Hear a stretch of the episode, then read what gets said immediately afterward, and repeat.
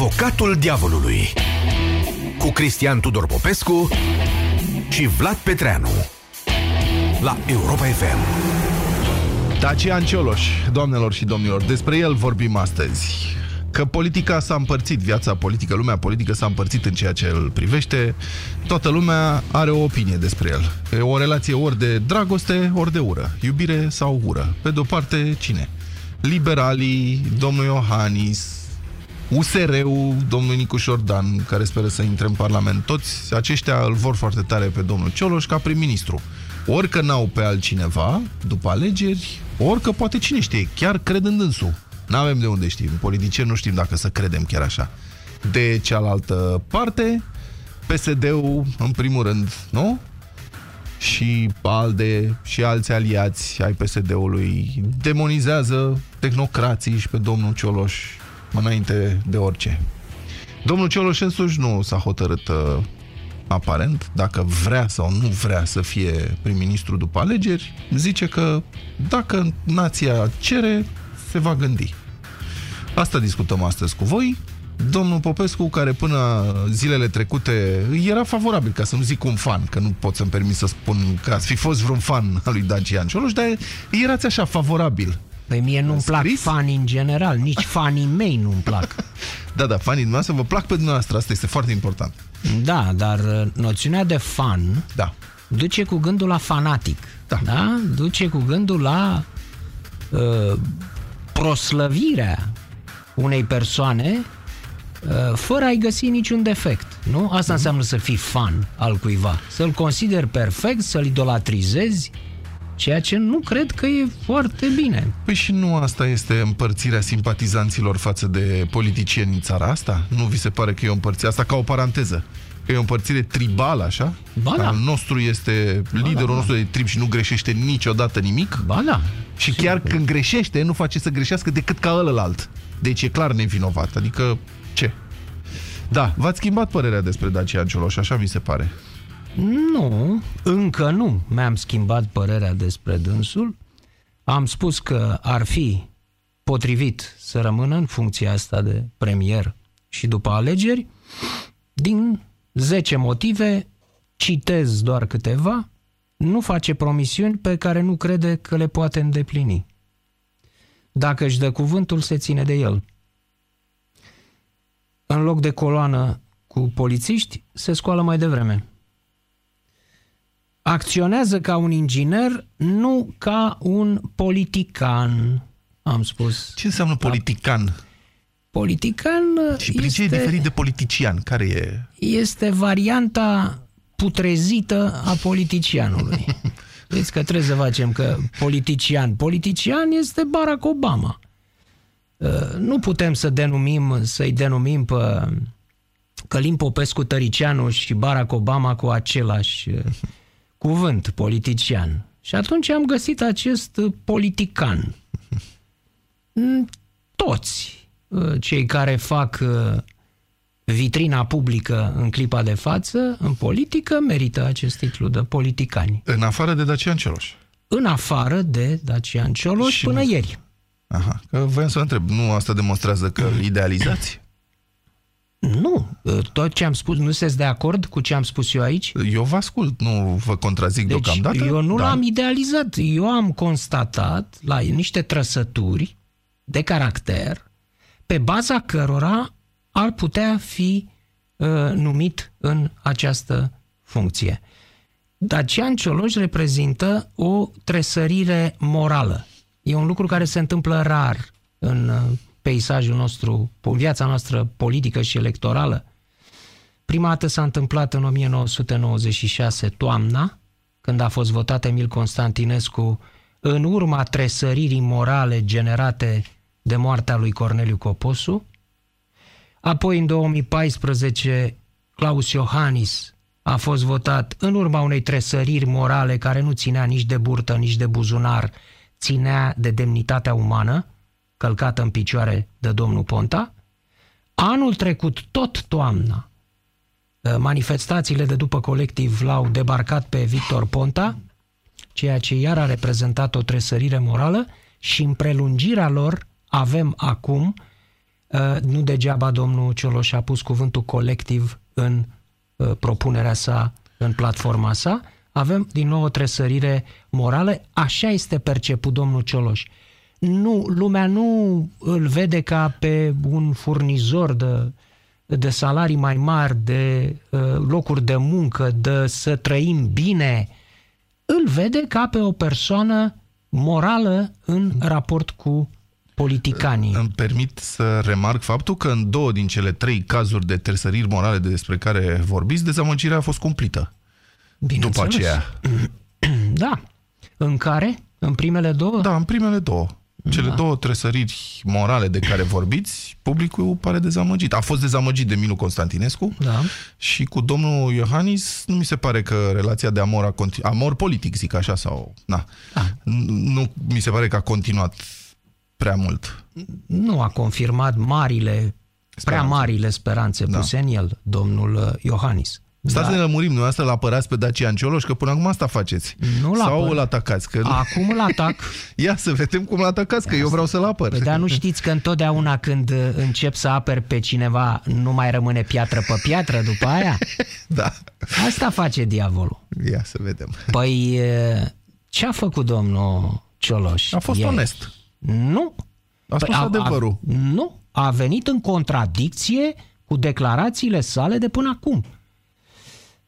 Când spui că nu vei fi premierul, nu vei accepta să fii premierul, să ai vreo legătură cu un guvern de coaliție PNL-PSD... În sensul că nu vrea, nu vrea PSD. Nu... Stați, sunt două aserțiuni aici. Vă rog. Prima, nu particip la un guvern de coaliție PNL-PSD. Asta a fost prima aserțiune. Da. Cum poți să spui așa ceva? Păi e opinia lui care... Păi vrea. Dacă e opinia... Ce? Deci... Dacă rezultă din votul popular o situație în urma căreia se impune un guvern PNL-PSD, cele mai mari partide, cum s-a mai întâmplat în 2008? Da, din interese politicianiste. Bineînțeles că din interese politicianiste, care pot fi însă susținute de votul popular. Depinde cât vor obține cele două, că dacă unul obține peste 50%, nu se mai pune problema. Deci nu să-l condamnați pe Cioloș că nu crede într-o struță cămilă. Nu!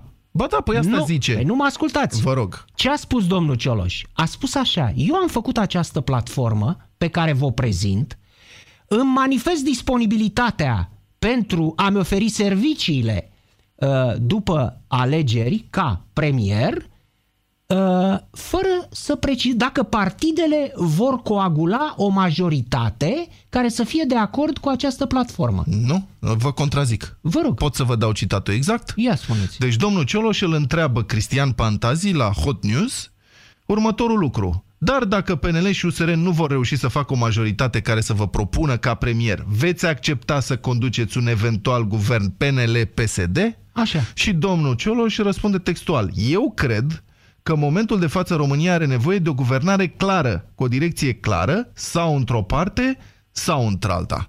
Eu, pornind de la experiența trecutului, nu cred că o astfel de structură de guvernare ar putea funcționa în perioada următoare.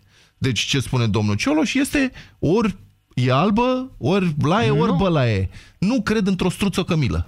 Domnul, asta este o declarație politică, domnul. Da. Asta este o declarație politică. Nimic altceva. Deci domnul și Cioloș... incorectă? Păi nu, a spus că nu face politică. A spus că nu intră în politică până după alegeri. Această declarație înseamnă o intrare în politică până peste urechi. Păi dumneavoastră voia să nu răspundă deloc. Să spună: nu știu, domne, nu vorbesc. Nu, răspunsul corect era: atâta vreme cât formațiunea, soluția rezultată din votul popular conduce spre coaliție, conduce spre un partid, două, trei, care vor fi acolo, pe mine mă interesează ca această soluție, această formulă să fie de acord cu platforma pe care v-am prezentat-o. Îi căutați nod în papură, domnul Popescu. Ăsta era un discurs de inginer, așa cum am spus aici, acționează și gândește ca un inginer, nu ca un politican. Când faci declarația asta și mai ales când spui că nu vei participa după aceea la niciun guvern în care intră PSD, asta este politică 100%.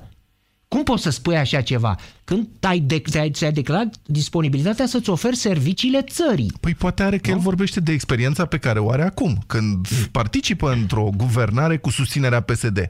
Și poate că după experiența asta de un an zice, mulțumesc frumos, dar cu domnii nu mai îi dați dreptul să refuze. Da, îi dau dreptul din poziție de politician, nu din poziție de tehnocrat, așa, nu din poziție de apolitic, așa cum și-a prezentat imaginea până acum domnul Cioloș. Asta este o declarație de politician. Dacă îl considerăm intrat în rândul politicanilor, e în regulă, nu mai am absolut nicio problemă cu domnul Cioloș. Dar ce rezultă pe cale de consecință logică din aceste două negații? Nu o coaliție PNL-PSD, nu un guvern în care intră PSD. Ce rezultă pe cale de consecință logică? Că mai bine să înscria cu carnet în PNL sau în USR, pentru că altceva n-are ce să fie, da? Deci, asta e politică, cum politică este... Nu sunt mulțimi inclusive. Adică poate să fie susținut de un partid fără... Adică de ce să fie obligatoriu dacă e susținut de niște vecini să te muți la ei în casă, să zicem? Că eu nu i-am spus să se mute. Nu trebuia să facă declarațiile acestea de excluziune. Mă înțelegeți? Excluziunea, logic, presupune și o incluziune. Automat. Corect. Excluziunea, da, totală, pentru că dânsul n-a lăsat loc de întors, da, presupune imediat incluziunea. Ceea ce, iarăși, e în regulă, e politică. Da. Luăm telefoane? Sigur că... Hai să luăm telefoane. Sună-l pe Avocatul Diavolului la 0372 069 599. Mihai și Gabriel, mulțumim că stați pe linie până acum. Începem cu Mihai. Bună ziua, sunteți în direct, vă rog. Bună ziua dumneavoastră și ascultătorilor acestei emisiuni. Am ascultat ce a spus domnul Popescu. Adică pe mine, Vlad Petreanu, nu m-ați ascultat. Și pe dumneavoastră, bineînțeles. Vă rog, însă, punctele pentru care a plasat binele ALDE în favoarea lui domnul Cioloș, într-adevăr sunt pertinente și cred că și ceilalți ascultători sunt de acord cu ele. Da. Eu, din start, sunt de acord. De asemenea, sunt de acord cu... Sunteți de acord cu ce? Stai să precizăm. Sunteți de acord cu ce? Cu punctele albe, cu bilele albe precizate de domnul Popescu. Cum ați putea să le contraziceți, că sunt lucruri generale? Dar sunt evidente la domnul Dacian Cioloș. Așa. Asta e problema, că sunt generale una, dar că sunt evidente la domnul Dacian Cioloș este altceva. Da. Un alt punct de vedere de realegerea domnului Cioloș ca prim-ministru la următoarea guvernare. Stați puțin să precizăm. Numirea, da. Desemnarea, deci ar trebui să vorbim despre eventuala desemnare în cazul în care se poate constitui o majoritate parlamentară care să-l sprijine. Cam așa ar fi procedura. Știu că sună complicat, dar nu este alegere. Adică dânsul nu candidează. Asta deja că noi, populația, începem să ne dăm o părere despre ceea ce înseamnă viitorul nostru. Faptul că eu sunt la telefon înseamnă că nu mi-este indiferent ce se va întâmpla în următorii ani. Exact cum nu mi-a fost indiferent nici ce s-a întâmplat până acum. Da. Marea problemă este că sunt foarte mulți din semenii noștri care n-au curajul să-și pună părerea. Asta este un mare păcat. 2. Când au ocazia să remedieze situația aceasta și să încerce să schimbe lucrurile pe făgașul care ar trebui, nu se duc la vot, nu se duc în stradă când sunt adunați și alții pentru a susține o cauză dreaptă, nu-și pun nici măcar părerea. Și dacă nu te duci, iertați-mă, dacă nu te duci la vot, ai dreptul să vorbești în legătură cu consecințele votului după aceea? Dacă să-ți arăți nemulțumirea, n-ai fost la vot. Ai dreptul? Părerea mea este, votul este una și părerea despre ce am făcut eu și ce fac alții este alta. Dreptul la vot este un drept prevăzut de Constituție. Nu, eu am întrebat altceva. Da. Dacă ai dreptul să îți manifesti nemulțumirea după ce nu ai votat, în legătură cu rezultatele votului, cine conduce țara, normal. Asta am întrebat. Deci nu am niciun drept în momentul în care eu nu m-am implicat într-o direcție sau alta să-mi spun și părerea. E o chestie normală. Deci e o chestie de bun simț. E de bun simț? Atunci domnul Cioloș, din moment ce nu candidează, a spus că nu intră în politică și în niciun partid. Ascultați-mă până la capăt, că nu știți ce vreau să spun.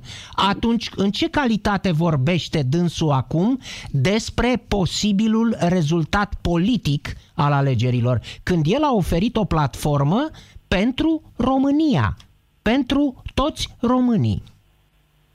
Ați terminat ca să pot răspunde. Bun, e regulă. Dumneavoastră ați spus că domnul Dacian Cioloș, normal, ar trebui să nu se implice, cel puțin până când nu se lămurește situația politică. Pentru că așa a spus dânsul, nu că i-am spus eu. Dar apare un aspect. Eu, ca simplu cetățean, în momentul în care îmi spun părerea despre unul sau despre celălalt, deci mă poziționez relativ de ceea ce e în jurul meu, într-un fel sau altul, eu deja devin un reper pentru ceilalți, da? Bun, în altă ordine de idei. Sau nu devin? Nu toți devin repere când își spun părerea. Domnul Cioloș a devenit. Dânsul, da. Ok. Devin măcar centru atenției cuiva. Da. Bun, într-o altă ordine de idei, în momentul în care dorești să influențezi pe cei din jurul tău, în sensul ales de tine... V-aș ruga dacă putem să ne concentrăm, că sunt foarte mulți ascultători. Vă rog, deci... Atunci haideți să le luăm în ordinea în care aș fi vrut eu să le prezint problemele, deci sunteți... le vedeți. Nu, ziceți o concluzie că... pentru domnul Cioloș premier... Da, bineînțeles. Mulțumesc foarte frumos, Mihai. Gabriel, bună ziua, sunteți în direct, vă rog. Gabriel, bună ziua. Alo? Bună ziua. Da, vă rog, bună ziua. Ia spuneți, domnul Gabriel. Deci, de la început vreau să fac precizarea că sunt membru al Partidului Național Liberal, pentru ca să fie treaba clară. Oablă. Așa. Da. Deci, personal, cum gândesc eu, sunt împotriva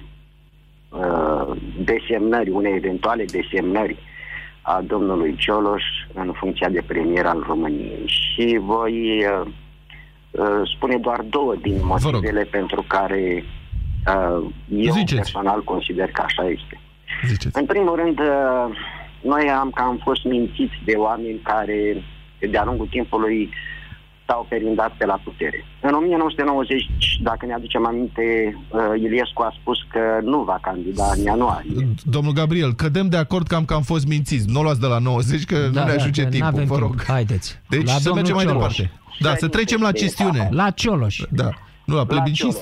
Eu personal deplâng situația în care se află Partidul Național Liberal. Și noi. Anormal.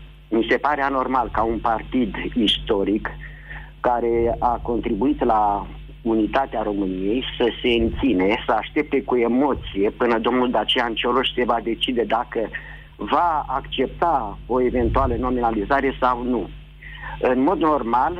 Păi nu așteaptă cu emoție. A convocat doamna Gorghiu un meeting de 50.000 de susținători pentru domnul Cioloș. Ce să mai aștepte cu emoții? Mi se pare înjositor pentru Partidul Național Liberal acest lucru. Aoleu, să nu intrați într-o ședință de excludere, după cum vorbiți. Gabriel? Eu îmi asum ceea ce spun. Păi, domnul Gabriel, stați puțin. De ce ați ajuns în situația asta? Că dumneavoastră PNL-ul sunteți acum, vă agățați ca necatul de paia acum de domnul Cioloș, că lumea se uită și zice, dar ce a făcut PNL-ul în ultima vreme și dacă ar fi să câștige, punem cazul. Și știm împreună, știm cu toții că nu o se întâmple. Dar dacă ar fi să câștige alegerile PNL-ul, pe cine ați pune, domnule prim-ministru? Aici e problema. Din PNL. Aici este marea problemă. Nu, stați așa, domnul Gabriel. Dați-mi un nume din PNL, care ziceți dumneavoastră că merită să fie desemnat prim-ministru acum. Dacă ne aducem cu toții aminte, imediat după investirea domnului președinte Iohannis a spus clar că premierul desemnat în cazul în care majoritatea parlamentară se va schimba în urma unor alegeri libere, va fi domnul Cătălin Predoiu. Am înțeles. Domnul Predoiu nu candidează, înțeleg, la Parlament, se duce undeva la Constanța. La Călărași. La Călărași. Da, mulțumesc, domnul Gabriel. Codruț, sunteți în direct, vă rog. Alo. Bună ziua, domnul Codruț, vă rog. Bună ziua, domnule Petreanu, bună ziua, domnule Popescu. Astăzi sunt de acord cu ambele susțineri și îl felicit pe domnul Popescu pentru critica lucidă. Vreau să cred că noi toți românii nu ne mai căutăm idoli, da, în politică cel puțin, putem să căutăm prin, nu știu, prin artă, prin muzică, pe unde vrem. În politică sunt oameni care fac ceea ce ne dorim și atunci îi lăudăm, sau nu fac ceea ce trebuie și atunci îi criticăm. Dar vi se pare că Cioloșii... Stați puțin, Gabriel, ăsta, Codruț, vi se pare că Cioloșii idolatrizează? Adică avem drept, ok, nu, să nu fie idoli în politică. Avem... Dom'le, dar să ai încredere într-un om politic, poți? Putem să avem încredere. Până la un punct, să fim sceptici, da? Exact. Cât timp faptele lui confirmă ceea ce promite, este absolut ok să-l investim cu încredere dacă va candida. Dar domnul Cioloș nu candidează pentru noi alegători, el candidează oarecum în fața partidelor și a ales un alt câmp de bătaie. El și-a expus o platformă la care a lăsat liberă adeziunea unor forțe politice. Dar adeziunea oricui. Inteligent. Adeziunea oricui, Codruț. Dar știți că nu există candidatură... Partide? Domnul Codruț, stați așa. Știți că nu există candidatură pentru funcția de prim-ministru. Deci obligatoriu trebuie să candidezi în față la partide, cum ar veni, și la Cotroceni, că trebuie să te desemneze președintele și să te placă partidele, că altfel degeaba. Formal. Nu există candidatură în fața electoratului, dar domnul Cioloș s-a poziționat un pic dincolo de jocul strict electoral public, s-a dus în zona jocului sau a candidaturilor în fața partidelor. Aceste partide vor trebui să nominalizeze pe cineva. Da. Și omul demonstrează că are, sau cel puțin așa simt eu, nu știu dacă... Și se pare că și câțiva lideri de partid simt lucrul ăsta, că ceea ce are domnul Cioloș de făcut sau ceea ce promite că va face este absolut credibil și este dezirabil ca el să devină reprezentantul lor. Dar are dreptul, corect, dar are dreptul domnul Cioloș să respingă din start, de acum, să respingă niște posibilități de formulă politică rezultate în urma alegerilor, de vreme ce dânsul s-a situat în afara jocului politic? Domnul Cioloș are dreptul să facă orice, este un om liber. Depinde dacă cei care îi cumpără oferta vor fi de acord cu felul lui de a pune problema. Din oferta lui face parte platforma și această excludere. Sunt două condiții, nu le știu pe toate, nu sunt un observator fin, nu cunosc toate detaliile, dar din ce cunoaștem, e clar, omul are o platformă și o excludere. Bine. Dacă oamenii cumpără, e foarte bine, dacă oamenii nu vor cumpăra oferta lui, asta e, îl vom avea pe, nu știu. E rău dacă nu vor cumpăra? Din punctul meu de vedere ar fi rău, pentru că așa arată acum, în conjunctura de azi. Dacă mă întrebați acum 5 ani, nici nu știam că există și că e competent. Acum ne arată că vom vedea până când greșește și atunci îl vom amenda. Avocatul Diavolului cu Cristian Tudor Popescu și Vlad Petreanu la Europa FM. Cristi, bună ziua, sunteți în direct. Bună ziua, vă salut. Vă rog. Să încep direct cu votul. Da. Ia ziceți. Eu mi-aș dori ca domnul Dacian Cioloș să rămână prim-ministru în continuare, deși ca o părere personală cred că are șanse foarte, foarte mici să mai rămână după scrutin. Da. De ce credeți că are șanse mici să rămână? Vreți să facem calcule? Vreți să ne jucăm să facem calcule? Și domnul Popescu, de cine ar avea nevoie? Ar avea nevoie de o coaliție majoritară în Parlament. Astea se pot coagula în jurul a două partide. Stați puțin, haideți să ne jucăm. În jurul a două partide mari, PSD și PNL.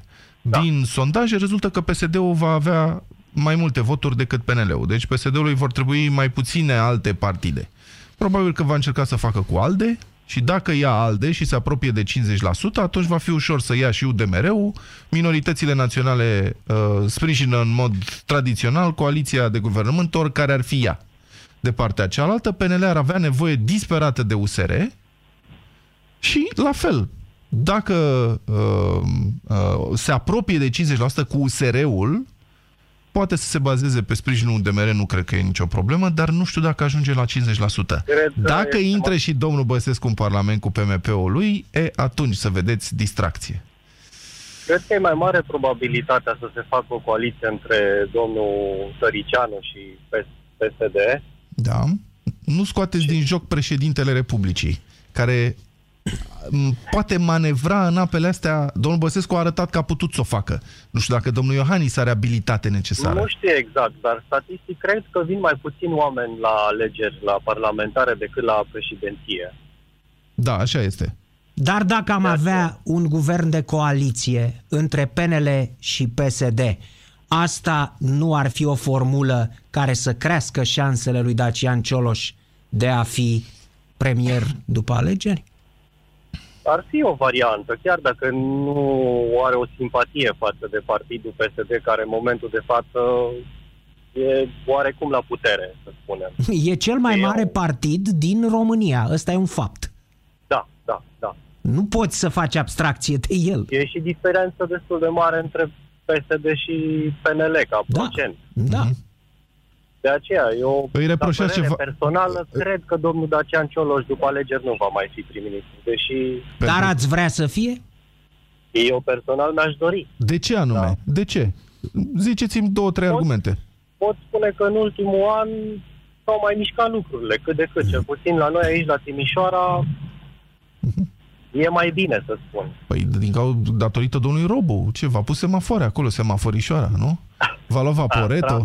Traficul e o paranteză. Da, da, bine, mulțumesc. Mulțumesc, Cristi. Cine? Ovidiu, nu? Bună ziua, Ovidiu, vă rog, sunteți în direct. Bună ziua. Bună ziua. Din punctul meu de vedere, șanse destul de mari să rămână domnul Cioloș și cu PSD plus PNL. Varianta ar fi dacă ALDE nu intră în Parlament și... Ovidiu, pot să vă întreb eu ceva? Dar dumneavoastră, ca alegător, va trebui... Nu știu, vă întreb, dumneavoastră v-ar plăcea un guvern de ăsta PSD cu PNL? E aproape ca partidul unic, toată lumea la putere. Va fi mult mai liniște. Credeți? Pe ce? Cu USL-ul a fost mult mai liniște? Cât a fost? Guvernul USL cât a ținut? Până s-a încertat. De exemplu, ce se face acum?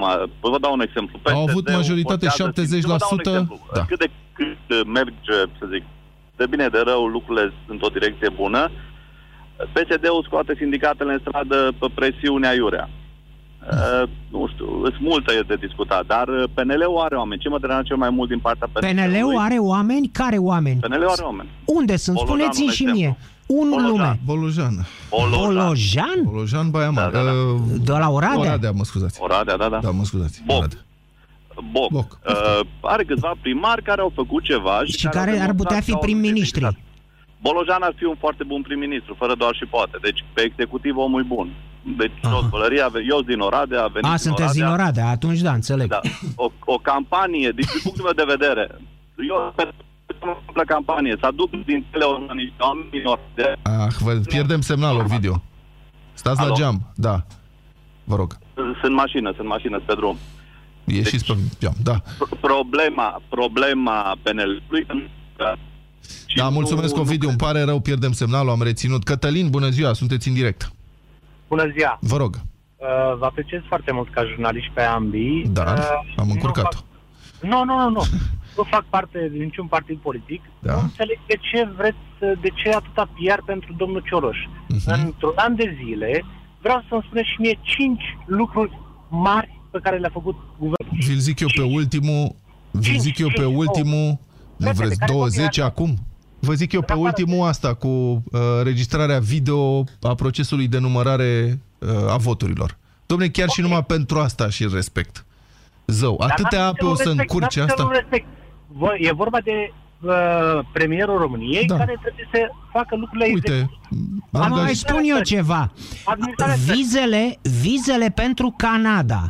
Asta era o discuție de mult. Nu le-a făcut el într-un an. Ba da, în urma negocierilor care au avut loc acum în ultimele săptămâni, s-a obținut 2017 primăvara în loc de 2018, cum ofereau canadienii și au acceptat bulgarii. Pentru că aceiași canadieni au nevoie de semnătura noastră în... E altă problemă. A fost obținută de către guvernul Cioloș. Vă mai zic una. Gov.it, poftim. Aducerea tinerilor... Pentru soluția IT. Acum asta e o gogoașă. Păi... a făcut aceeași treabă. Haideți, domne. Bun, am înțeles. Deci n-a făcut nimic un an. Gata, am înțeles. N-am zis că n-a făcut. Eu nu știu să număr 3 măsuri. Păi v-am zis eu 3. Hai să vă mai spun eu una. Se duce la serviciu ca și dumneavoastră, ca mine, merge... pe stradă, stă la semafor, fără coloană. Și Ponta la fel se ducea. Nu e adevărat. Nici vorbă de așa ceva. Bine, iertați-mă, sunteți simpatizant PSD sau membru? Nu, stați puțin. Să știți, vreau să precizez ceva. Sunteți? Nu m-a ajutat cu nimic. Bun, am înțeles, stați puțin. Să știți că la emisiunea asta pot suna simpatizanți ai tuturor partidelor, curentelor politice din ONG. Deschizi microfonul, să nu... Eu n-am zis nimic, am zis cineva... Deci nu... A fost mai devreme un penelist. Era foarte interesant și avem și poziția unui PSD, dar nu e nicio problemă. Pot să vă întreb... N-am numărul, n-am nicio treabă, nici PSD-ul, nici PNL-ul, nu mă interesează. Dar un contract de autostradă, nu n-am auzit să fi făcut. Un contracte semnate pentru bani europeni să aducă în România, n-am auzit. Ceea ce dânsul ar fi în, pentru agricultură, la fel n-a făcut nimic. Unde sunt punctele lui forte. Și n-am auzit lucrurile astea, poate le-a făcut, dar n-am auzit eu. Pot să vă întreb, vreau o părere, vreau o evaluare calitativă de la dumneavoastră. Da? Cine a fost, din punctul dumneavoastră de vedere, pot să vă întreb câți ani aveți? 42. 42, ok. Deci votați, nu? În 90 erați, aveați deja, cât aveați în 92? 92 am votat. Așa, care este cel mai onest, din punctul dumneavoastră de vedere, cel mai onest prim-ministru al României în ultimii 24 de ani, să zicem, de la Văcălău încoace? Onest. Doar la capitolul ăsta. Onest. Cine? Boc. Interesant. Da. Mulțumesc foarte mult. Urmează Cătălin, nu? Daniel. Bună ziua, Daniel, vă rog. Da. Bună ziua ascultătorilor dumneavoastră. Da. Votul meu este nu. Da. Am înțeles. Nu are legătură cu persoana, cu capabilitățile domnului Cioloș. Da. Dar părerea mea este că primul ministru trebuie desemnat președintele partidului care obține cele mai multe voturi la alegeri. Prin aceasta partidul și coaliția asumându-și 100% răspunderea pentru ceea ce urmează. Deci domnul Dragnea și PSD-ul întotdeauna, asta vreți? Nu, niciun caz. Păi cum nu? Nu spun așa ceva. Eu spun că noi nu este așa. Să știți că nu e așa. Stați puțin, domnul Popescu, stați o secundă. Păi nu, dar e incorrectă informația. Nu, e părerea, a zis că e părerea dânsului. Nu? Vorbesc aici de o informație corectă, e vorba de majoritate. Primul ministru este desemnat cu majoritatea parlamentară, nu cu partidul cu cele mai multe voturi. Asta am înțeles și domnul... Majoritate parlamentară care poate să rezulte dintr-o coaliție. Nu, părerea domnului Daniel, stați puțin, stați nelămurit că ne-am încins. Numai o secundă. Deci dumneavoastră credeți, a zis așa, că prim-ministrul trebuie să devină automat președintele partidului care obține cele mai multe voturi în alegeri. Asta a spus. Exact. Păi asta înseamnă PSD-ul de acum întotdeauna. Decât dacă acel partid are peste 50%, ca să fie foarte clar. Atunci nu mai avem ce discuta. Dar dacă este sub 50%, așa cum Traian Băsescu a demonstrat-o de nu știu câte ori, se poate să nu fie de acolo, ci dintr-o coaliție, dintr-o majoritate generată într-un fel sau altul. Bun, dar îmi doresc să fie o persoană cu răspundere în acea majoritate. De ce? Corect. Deci trebuie să fie angajat politic. Doresc să argumentez. Da, corect. Eu cred că soluția aceasta a unui premier tehnocrat asigură locuri călduțe tuturor partidelor. Pentru că dacă lucrurile ies bine pe timpul guvernării, toți vor spune da, l-am susținut. Dacă nu, vor spune nu-i de-al nostru, noi l-am luat în barcă, așa... Pot să vă contrazic un pic?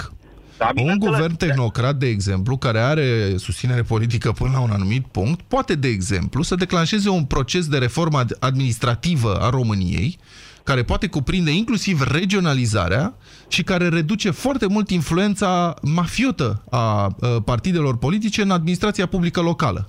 De exemplu, ăsta este un proiect despre care eu știu că este în discuție în echipa Cioloș și care provoacă mari nemulțumiri în rândul partidelor, care se tem că își pierd clientela din teritoriu și influența politică, voturile asistaților sociali și așa mai departe. Un guvern tehnocrat care nu este direct interesat de electoratul captiv asistat social din zonele sărace ale României poate lua măsuri economice care să reducă dependența unor cetățeni de stat.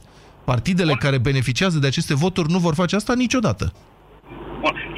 Eu ca alegător am posibilitatea de a controla în măsura mea, cu măsura ponderii votului meu, componența Parlamentului. Da, dacă guvernul este decuplat de politică, de Parlament, eu cum pot eventual ulterior să sancționez guvernul respectiv? Dar dacă e un guvern politic și premierul este apolitic, să spunem, fără apartenență de partid, restul fiind cu apartenență, rezultat al unei coaliții.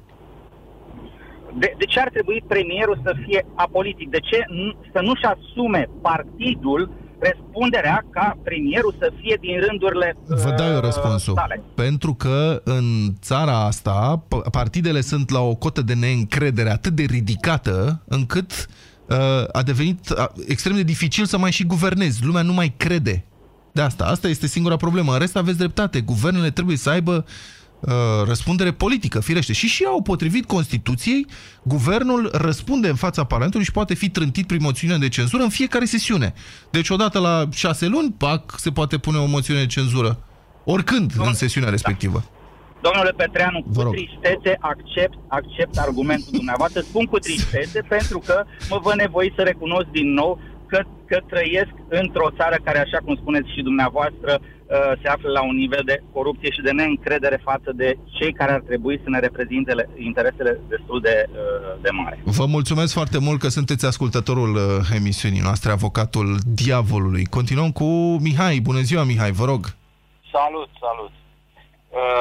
Voiam doar o precizare să fac. Vă rog, Mihai. Mai devreme că Cioloș ar fi trebuit să spună doar atât, că în urma degajării unei majorități în urma alegerilor, acea majoritate ar trebui să declare că e de acord cu platforma lui. Susține platforma, da. Exact. Eu vreau doar să spun că, cel puțin așa am să zice, la microfon, am făcut doar un pas. Alo, m-auzit? Da, dacă vorbiți la microfon, da, altfel nu, ziceți. Da. Că a făcut doar un pas mai departe, constatând, nu făcând vreun pronostic sau ceva, constatând că PSD niciodată nu va face chestia asta. În sensul că nu va face parte într-o majoritate care să-i susțină platforma. Asta nu cred că îl face cu Cioloș, nu a spus asta, trecând granița dintre politic și apolitic. Nu a spus asta domnul Cioloș. N-a spus că PSD-ul nu-l va accepta niciodată pe el și platforma lui. A spus că dânsul nu acceptă PSD-ul, ceea ce este puțin cu totul altceva. Ca o consecință a faptului că PSD niciodată nu va adera la... Asta este o supoziție a dumneavoastră, este o alegație. Nu a spus nimeni așa ceva. Nu se poate exclude această posibilitate și cu atât mai puțin de către domnul Cioloș, care nu participă la alegeri, nu candidează, nu e în politică, stă deoparte. Dar, repet, eu cred că doar a făcut o poză a situației din acest moment. Acum domnul Popescu pentru PSD? A spus lumii că PSD nu va fi niciodată în majoritatea. Mie mi se pare firesc. Nu a spus așa ceva. În sensul că să nu aleagă lumea PSD sau... Da. Bine, așa. Deci, Mihai, sunteți pentru sau împotrivă? În rest, eu sunt normal pentru Cioloș și nu neapărat că a făcut nu știu ce. Dar asta știți nu că se poate evalua acum. Dacă sunteți pentru Cioloș, în regulă, știți că prin această declarație șansele și așa nu mari de a rămâne prim-ministru se duc aproape spre zero ale domnului Cioloș? Credeți asta? În urma declarației, în urma, bineînțeles, ecourilor și televiziunilor. De ce credeți asta, domnul Popescu? De ce cred? Na, nu cred că... Pentru că... O parte că iau ce a zis Cioloș. Pentru că... Iau, a intrat în politică. Ok, gata. Bine. Mulțumesc. Ziceți, domnul Popescu. Pentru că analiza sondajelor în clipa de față arată că șansele unei victorii PNL, USR plus UDMR sunt foarte mici. Asta este o matematică a sondajelor. Nu e nici bine, nici rău, mă mărginesc să constat. Da. Deci, domnul Cioloș, precizându-și opțiunea politică, de fapt, acum pentru formula PNL-USR, practic își reduce foarte mult aceste șanse pe care eu îi le doream și le doresc în continuare mari să rămână premier. De ce trebuie să-și taie șansele astea? Pentru cazul unei coaliții, de poate că nu vrea în orice condiție. Mie mi se pare o chestiune de onestitate. Încă o dovadă sinceră. Atunci trebuia să intre într-un partid și trebuia să candideze direct în alegeri. Asta sper măcar să mă fac înțeles până la sfârșitul acestei emisiuni. Este o contradicție în termeni. Dacă are opțiune politică precizată, trebuia să o concretizeze. Nu, dar problema nu se pune așa. E ca și cum el și-ar dori și nu știe cum să facă. Până una alta, noi îl tot întrebăm pe el dacă n-ar vrea. Noi tot cerem.